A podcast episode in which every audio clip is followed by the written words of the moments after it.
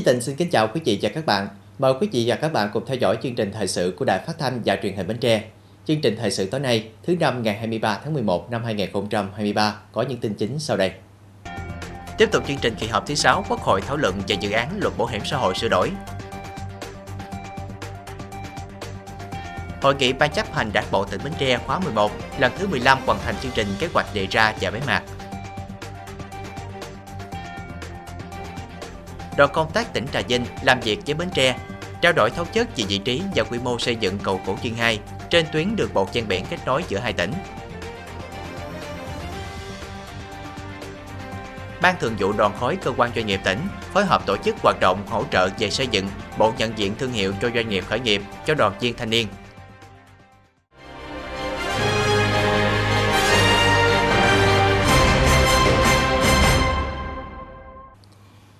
Thưa quý vị, ra soát bổ sung các giải pháp ngăn chặn tình trạng chậm, trốn đóng bảo hiểm xã hội là một trong những vấn đề được nhiều đại biểu nêu tại nghị trường sáng nay 23 tháng 11 khi Quốc hội tiếp tục chương trình kỳ họp thứ 6 thảo luận về dự án luật bảo hiểm xã hội sửa đổi.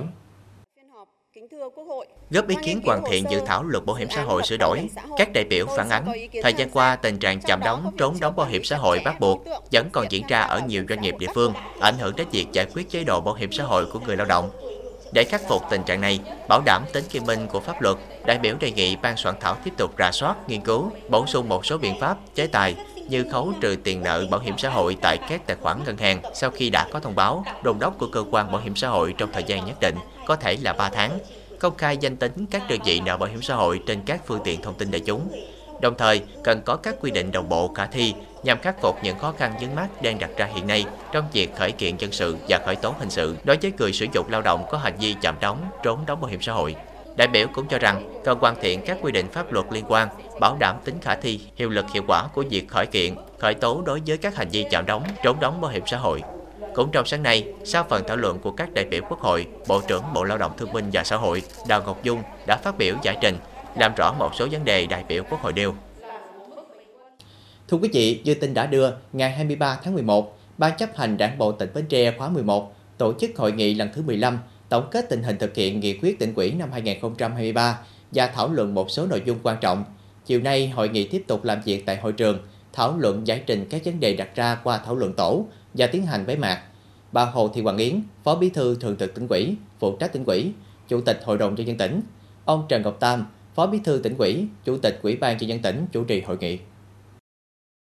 Theo nhận định của tỉnh ủy, tình hình kinh tế xã hội của tỉnh năm 2023 tiếp tục trên đà phục hồi và phát triển. Chỉ số tăng trưởng kinh tế GRDP ước đạt 5,44%, giá trị sản xuất các khu vực kinh tế, tổng mức bán lẻ hàng hóa tăng so với cùng kỳ, thu ngân sách đạt khá, hoạt động du lịch phục hồi tốt, các hoạt động xúc tiến đầu tư được tập trung ngay từ đầu năm, việc cải thiện môi trường đầu tư kinh doanh, nâng cao năng lực cạnh tranh được tập trung chỉ đạo thực hiện để tạo lợi thế thu hút đầu tư trong và ngoài nước – tỷ lệ giải ngân vốn đầu tư công cao hơn cùng kỳ, đạt khá cao so với cả nước. Công tác bảo đảm an sinh xã hội được tập trung thực hiện tốt, chăm lo cho các đối tượng chính sách, gia đình có công với cách mạng và các hộ nghèo được thực hiện đúng, đủ và kịp thời. Chất lượng giáo dục tiếp tục được duy trì và phát triển, quốc phòng, an ninh và trật tự an toàn xã hội được đảm bảo, tai nạn tệ nạn xã hội được kiềm chế kéo giảm. Trong đó, tai nạn giao thông đường bộ kéo giảm trên cả ba tiêu chí. Tuy nhiên, tỉnh ủy Bến Tre cũng nhìn nhận sự đồng thuận của một bộ phận nhỏ nhân dân trong thực hiện một số công trình dự án chủ trương của tỉnh chưa cao, tư tưởng tiến công, tinh thần trách nhiệm của một bộ phận cán bộ đảng viên, công chức viên chức ở ngành địa phương chưa rõ nét, còn thụ động trong chờ chỉ đạo hướng dẫn của cấp trên, đảng viên bị xử lý kỷ luật tăng so cùng kỳ. Bên cạnh đó, giá cả một số mặt hàng nông sản giảm trong những tháng đầu năm, ảnh hưởng đến việc tái sản xuất và thu nhập của người dân – hoạt động sản xuất kinh doanh và xuất khẩu hàng hóa của doanh nghiệp gặp nhiều khó khăn do biến động nhu cầu thị trường. Quy động vốn đầu tư toàn xã hội giảm so với cùng kỳ, tiến độ triển khai một số công trình còn chậm trễ do vướng mắc công tác giải phóng mặt bằng. Công tác kiểm tra, kiểm soát ô nhiễm môi trường ở một số địa phương chưa được tập trung đúng mức, tình hình tội phạm và vi phạm pháp luật có lúc có nơi còn diễn biến phức tạp, tình hình tàu cá khai thác hải sản bất hợp pháp, không báo cáo và không theo quy định IUU vẫn còn xảy ra. Tại hội nghị, lãnh đạo các sở ngành cũng đã thảo luận về các giải pháp củng cố, nâng cao chất lượng tổ chức cơ sở đảng và đội ngũ đảng viên, tập trung thực hiện hiệu quả thực chất các nhiệm vụ giải pháp phát triển kinh tế, phấn đấu tăng trưởng kinh tế GRDP đạt từ 6,5 đến 7%.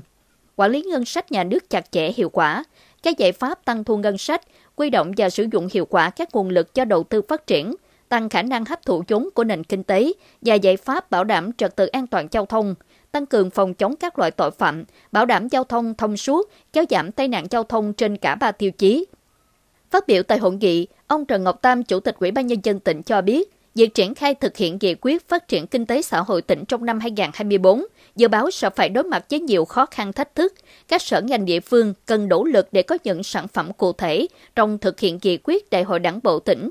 Theo đó, Chủ tịch Ủy ban Nhân dân tỉnh cho biết, năm 2024, Ủy ban Nhân dân sẽ tổ chức hội nghị xúc tiến đầu tư kết hợp với chuỗi sự kiện khởi công đường chen biển cầu Ba Lai 8, nhà máy Hero Xanh, đồng thời phải khởi công cho được làng văn hóa du lịch chợ lách và trung tâm cây giống hoa kiển, tiến hành mời gọi đầu tư vào khu công nghiệp Phú Thuận, cụm công nghiệp Long Phước, khởi công bệnh viện ODA do Hàn Quốc tài trợ. Cùng với đó, các dự án điện chó tiếp tục đưa vào hoạt động, tạo thêm nguồn thu cho ngân sách. Cũng trong năm 2024, Bến Tre dự kiến sẽ khởi công ít nhất hai dự án đô thị, cố gắng phấn đấu công nhận hai quyện nông thôn mới và một quyện nông thôn mới nâng cao.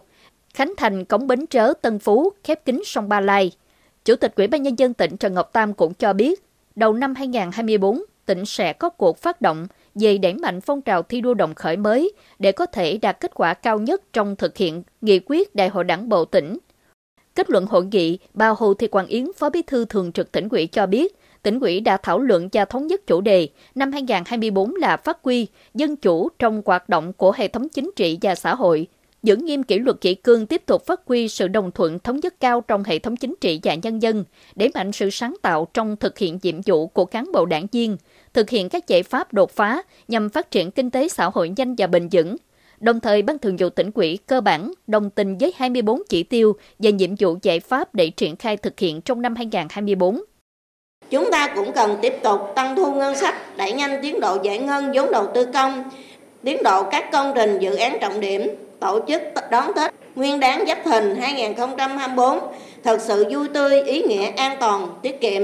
quan tâm thực hiện tốt các chính sách an sinh xã hội, nhất là đối với các hộ gia đình chính sách, người có công, hộ nghèo, có hoàn cảnh khó khăn, đối tượng yếu thế trong xã hội, thực hiện đồng bộ có hiệu quả các giải pháp nhằm ổn định thị trường, bảo đảm hàng hóa, an toàn vệ sinh thực phẩm, bảo đảm an ninh chính trị, trật tự an toàn xã hội, an toàn giao thông, đặc biệt là trong dịp các sự kiện chính trị, lễ Tết, thực hiện tốt công tác phối hợp, nhất là thông tin, dự báo hạn mặn phải kịp thời, chính xác, thực hiện đồng bộ các giải pháp để kiểm soát được tình hình hạn mặn, hạn chế đến mức thấp nhất thiệt hại do hạn mặn gây ra cho sản xuất nông nghiệp và đời sống của nhân dân.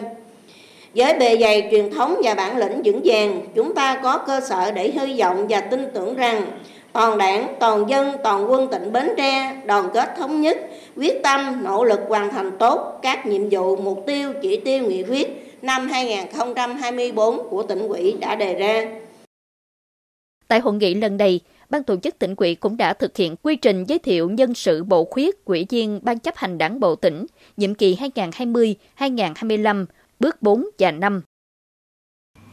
Ngày 22 tháng 11, đoàn công tác của Sở ngành tỉnh Trà Vinh do lãnh đạo Sở Kế hoạch và Đầu tư tỉnh làm trưởng đoàn có buổi làm việc với lãnh đạo các sở ngành tỉnh Bến Tre và lãnh đạo quyền thành phố để trao đổi thống nhất về vị trí và quy mô xây dựng cầu Cổ Chiên 2 trên tuyến đường bộ ven biển kết nối tỉnh Bến Tre và Trà Vinh. Ủy ban nhân dân tỉnh Trà Vinh được Thủ tướng Chính phủ giao chủ trì phối hợp với Ủy ban nhân dân tỉnh Bến Tre nghiên cứu lập dự án cầu Cổ Chiên 2, báo cáo Thủ tướng Chính phủ và cấp có thẩm quyền và là cơ quan có thẩm quyền thực hiện dự án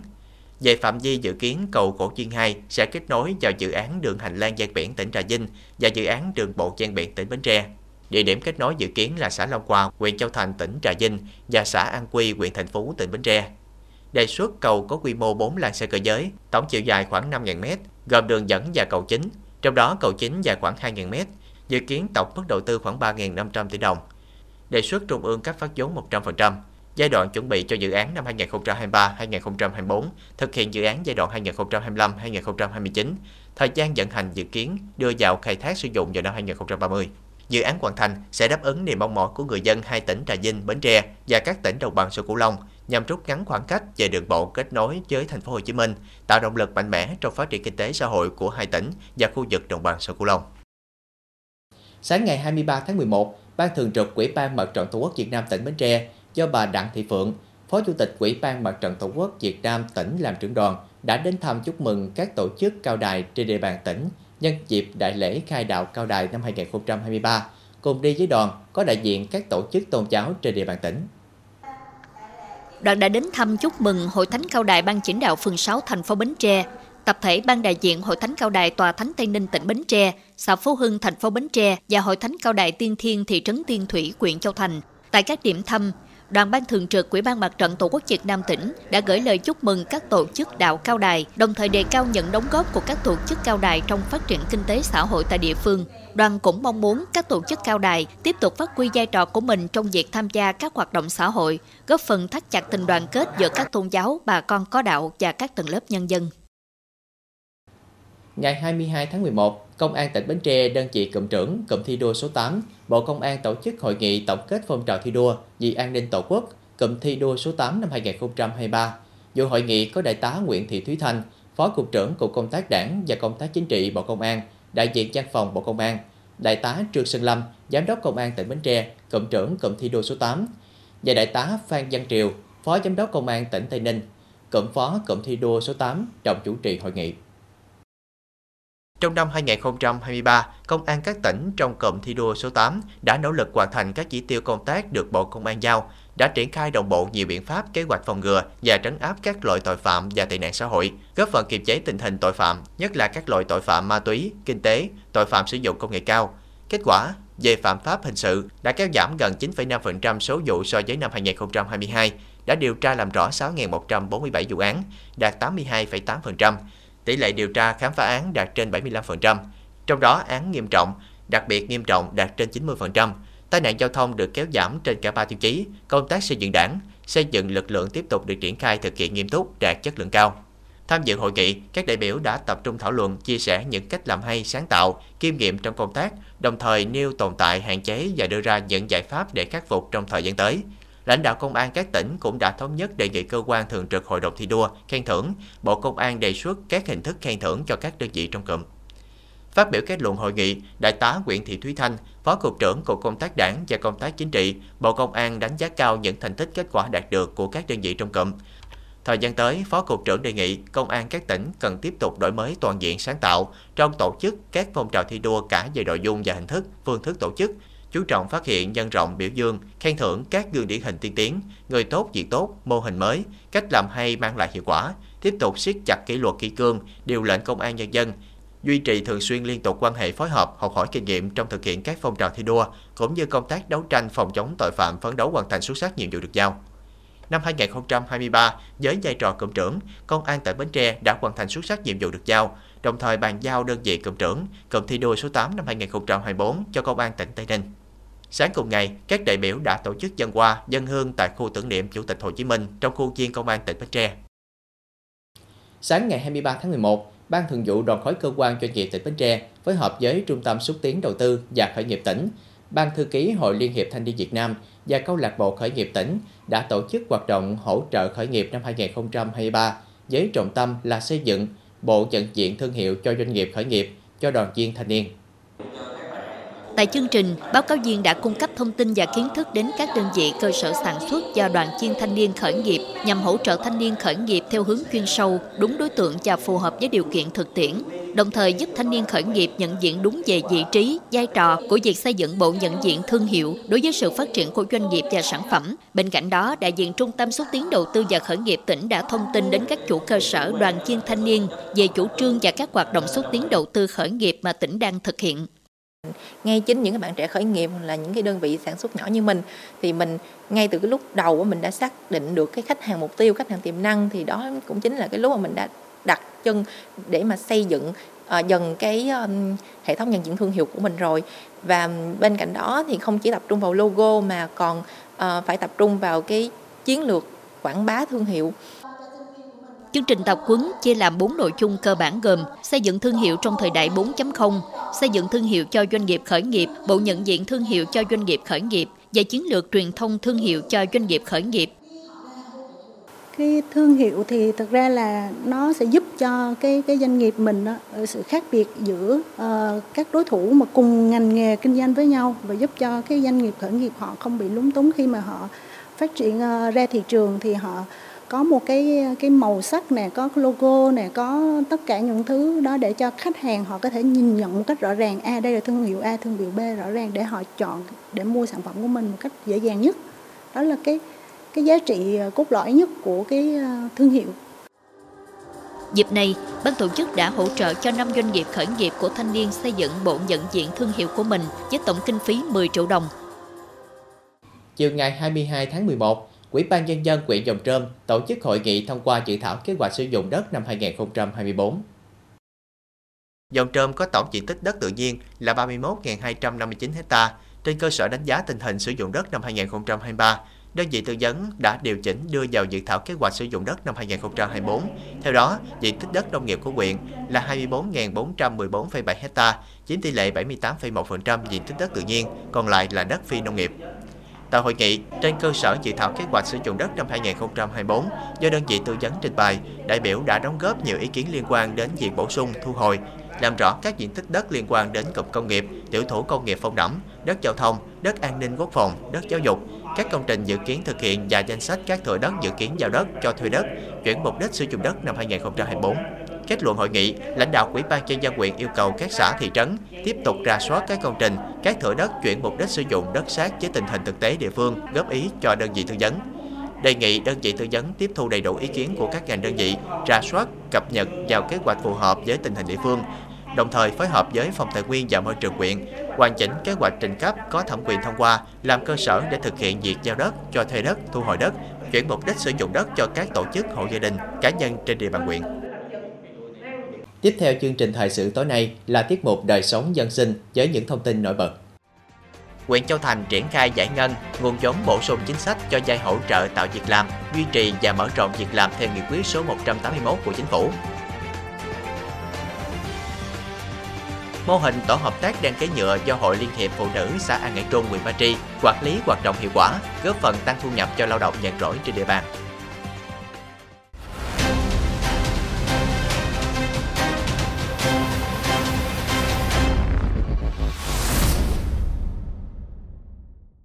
Từ ngày 7 tháng 11 đến ngày 15 tháng 12 năm 2023, Phòng giao dịch Ngân hàng Chính sách Xã hội huyện Châu Thành tổ chức giải ngân vốn vay theo nghị quyết số 181 ngày 2 tháng 11 năm 2023 của Chính phủ về điều chỉnh nhiệm vụ chi thực hiện các chính sách cho vay ưu đãi thông qua ngân hàng chính sách xã hội theo nghị quyết 11 của Chính phủ với tổng số tiền 40 tỷ đồng.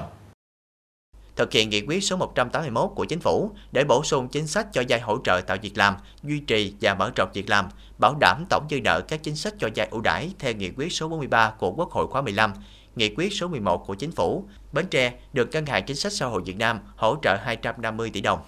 Theo đó, tháng 11 này, huyện Châu Thành được phân bổ nguồn vốn vay 40 tỷ đồng cho chương trình hỗ trợ tạo việc làm, duy trì và mở rộng việc làm. Đối tượng được vay cao nhất là 100 triệu đồng và thấp nhất là 20 triệu đồng. Phòng giao dịch Ngân hàng Chính sách Xã hội huyện đã tích cực đôn đốc, chỉ đạo giải ngân nhanh đến đối tượng thụ hưởng. À, nguồn vốn à, được bổ sung nghị quyết 181 thì phòng giao dịch đã phối hợp với các đơn vị nhận quý thác à, tập trung tuyên truyền phổ biến chính sách tín dụng ưu đãi mà cụ thể là chương trình cho vay hỗ trợ tạo việc làm, duy trì và mở rộng việc làm, tổ chức rà soát, bình xét cho vay chặt chẽ, đảm bảo cho vay đúng đối tượng, phát huy hiệu quả đồng vốn vay. Thì đến nay đã giải ngân được hơn 500 người lao động với số tiền trên 25 tỷ đồng ngày 23 tháng 11 tại điểm giao dịch ngân hàng chính sách xã hội xã Phú An Hòa, phòng giao dịch ngân hàng chính sách xã hội huyện Châu Thành đã tiến hành giải ngân vốn vay cho người dân với tổng số tiền trên 1,8 tỷ đồng theo nghị quyết 181 của chính phủ cho trên 40 hộ dân vay vốn, bao gồm cho vay giải quyết việc làm và học sinh, sinh viên có hoàn cảnh khó khăn. Với nguồn vốn bổ sung này sẽ góp phần giúp cho nhiều người có cơ hội tiếp cận nguồn vốn để duy trì và mở rộng sản xuất, đầu tư và giải quyết việc làm cho người lao động trên địa bàn. Hộ dân mà được vay cao nhất là 100 triệu thì chúng tôi cũng rất là phấn khởi. Ở đây có à, những hộ người ta làm những cái nghề nhỏ nhưng hoặc những cái nghề tương đối lớn mà tôi cần vốn. Hôm qua cũng có một anh làm sửa chữa là cái trại mọc để anh làm cái hàng mọc rồi anh thuê thêm vài nhân công thì anh vay làm hồ sơ vay 100 triệu anh rất là phấn khởi. Và tôi thấy là kỳ này là hỗ trợ vốn cho những hộ mất việc làm là cái số vốn tương đối lớn thì ta đủ điều kiện để ta tổ chức được ờ, việc làm để có thu nhập ổn định trong thời gian tới. Sẽ đảm bảo có thể là hoàn vốn đúng điều kiện như ờ, cái ngân hàng sách đã quy định. Đến nay, trên địa bàn huyện Châu Thành đã có 15 trên 21 xã thị trấn được giải ngân với số tiền trên 23 tỷ đồng cho trên 800 hộ dây đạt tỷ lệ 58% tổng chi tiêu được phân bổ. Nói chung giường đất thì cũng không không có thu lợi gì hết. Nhưng mà thời gian qua, thời gian lúc này nó đang bị khủng hoảng về vấn đề công việc, công an việc làm. Mà tôi thì đang tạo điều kiện cho anh em kiếm việc, cho anh em làm mà cái điều kiện nó hơi thiếu nguồn vốn rồi cây cối cũng khó khăn lắm, rất khó khăn. Nói chung là cả năm nay rất khó khăn. Nên, nên nghe chương trình này rồi tôi rất mừng mà được ờ, giải ngân đây thì tôi có một kế hoạch là thứ nhất á, để đảm bảo được công việc làm cho anh em. Cũng riêng của mình luôn, mình là hộ hộ doanh nghiệp thôi chứ cũng chưa, cũng đang đang đang chờ mình, cái hướng tới mình lên doanh nghiệp.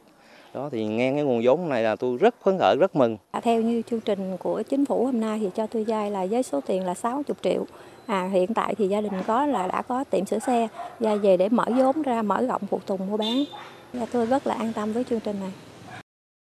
với sự quan tâm chỉ đạo của các quỹ chính quyền địa phương, sự nỗ lực của phòng giao dịch ngân hàng ngân hàng chính sách xã hội huyện trong phối hợp với các tổ chức chính trị xã hội để nhanh tiến độ giải ngân, góp phần nâng cao hiệu quả tín dụng chính sách xã hội trong thực hiện giảm nghèo bền vững, xây dựng nông thôn mới và phát triển kinh tế xã hội của địa phương. Theo phòng giao dịch ngân hàng chính sách xã hội huyện Châu Thành, dự kiến đến ngày 15 tháng 12 năm 2023 sẽ giải ngân hoàn thành 100% kế hoạch được giao. Chiều ngày 22 tháng 11, tại Trung tâm Văn hóa Thể thao và Học tập Cộng đồng xã Quế Điền, huyện thành phố, Sở Tư pháp tỉnh Bến Tre phối hợp với Hội Liên hiệp Phụ nữ tỉnh tổ chức truyền thông pháp luật xóa bỏ bạo lực, bảo đảm bình đẳng giới cho phụ nữ và trẻ em. Hưởng ứng Ngày Pháp luật nước Cộng hòa xã hội chủ nghĩa Việt Nam 9 tháng 11, tháng hành động vì bình đẳng giới năm 2023. Tham dự buổi truyền thông có hơn 100 cán bộ hội viên phụ nữ tại các xã Quế Điền, Phú Khánh, Đại Điền, Tân Phong, Thới Thạnh, Hòa Lợi, huyện thành phố Tại đây, các đại biểu được xem biểu diễn tiểu phẩm tuyên truyền, tham gia trò chơi có thưởng hỏi đáp về kiến thức pháp luật, được tư vấn pháp luật trực tiếp của các luật gia. Lãnh đạo Hội Liên hiệp Phụ nữ tỉnh cho rằng, việc tuyên truyền phổ biến giáo dục pháp luật nhằm nâng cao ý thức thượng tôn pháp luật của người dân nói chung, của từng cán bộ hội viên phụ nữ nói riêng, qua đó nâng cao trách nhiệm của gia đình, cộng đồng và tổ chức trong việc bảo đảm an sinh xã hội, đồng thời tăng cường quyền năng cho phụ nữ và trẻ em gái, tập trung nguồn lực nhằm thúc đẩy bình đẳng giới và phòng ngừa ứng phó bạo lực đối với phụ nữ và trẻ em gái. Sáng ngày 23 tháng 11, chi nhánh dịch theo Bến Tre phối hợp với Sở Giáo dục và Đào tạo, Phòng Giáo dục và Đào tạo huyện thành phố tổ chức lễ trao học bổng vì em hiếu học năm 2023-2024 cho học sinh tiểu học và trung học cơ sở có hoàn cảnh khó khăn của các xã bãi ngang gian biển trong huyện.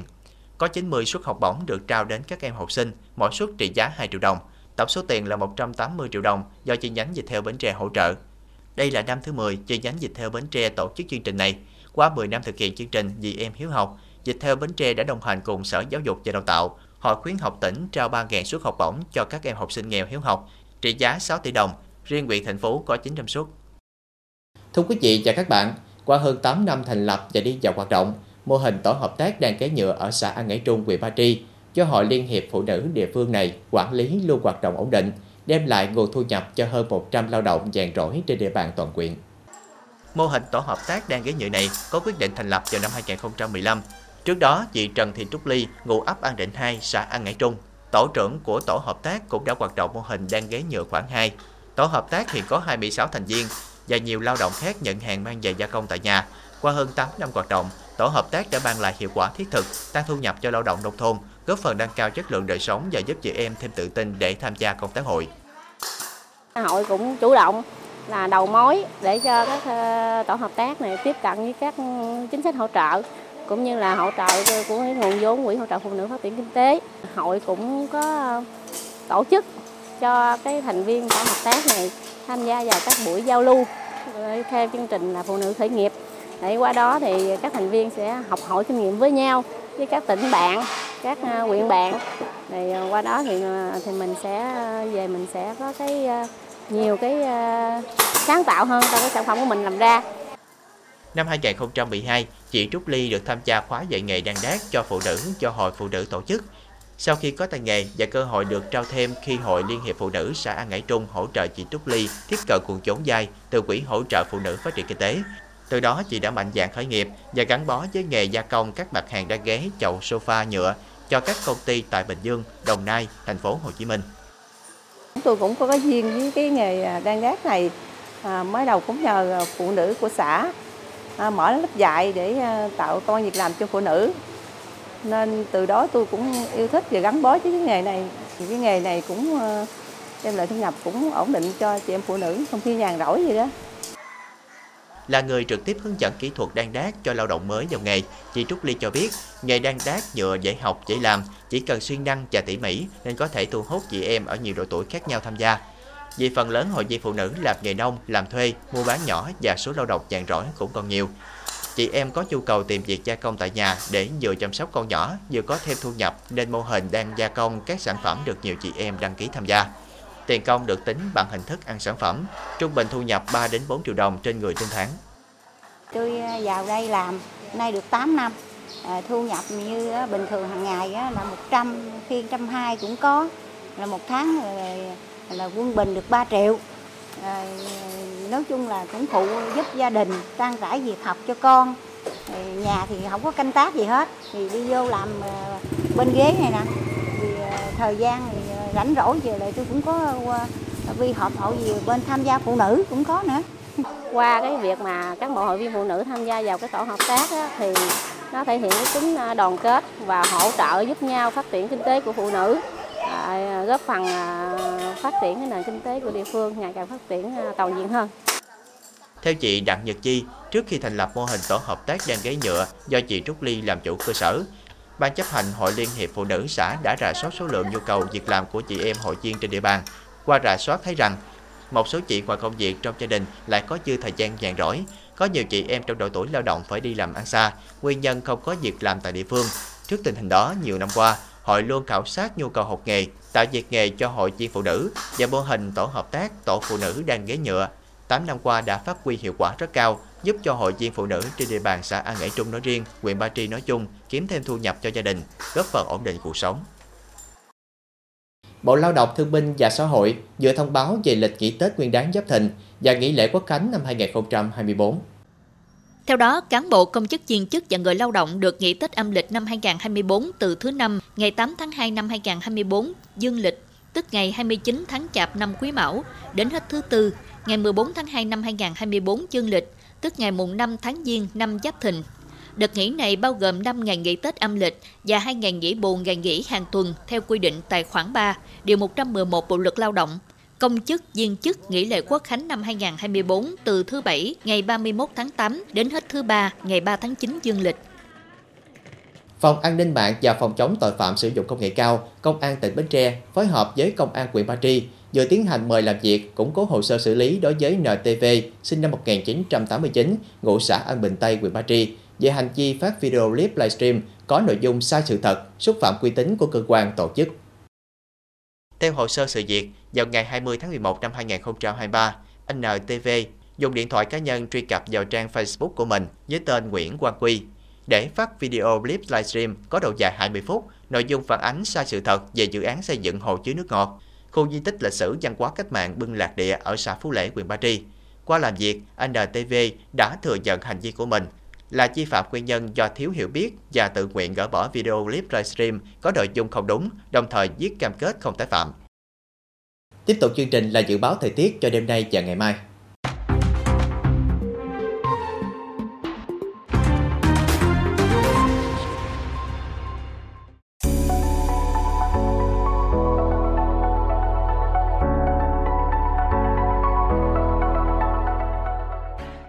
Đến đây chúng tôi xin kết thúc chương trình thời sự buổi tối trên sóng truyền hình Bến Tre. Cảm ơn quý vị đã quan tâm theo dõi. Thân ái, chào tạm biệt.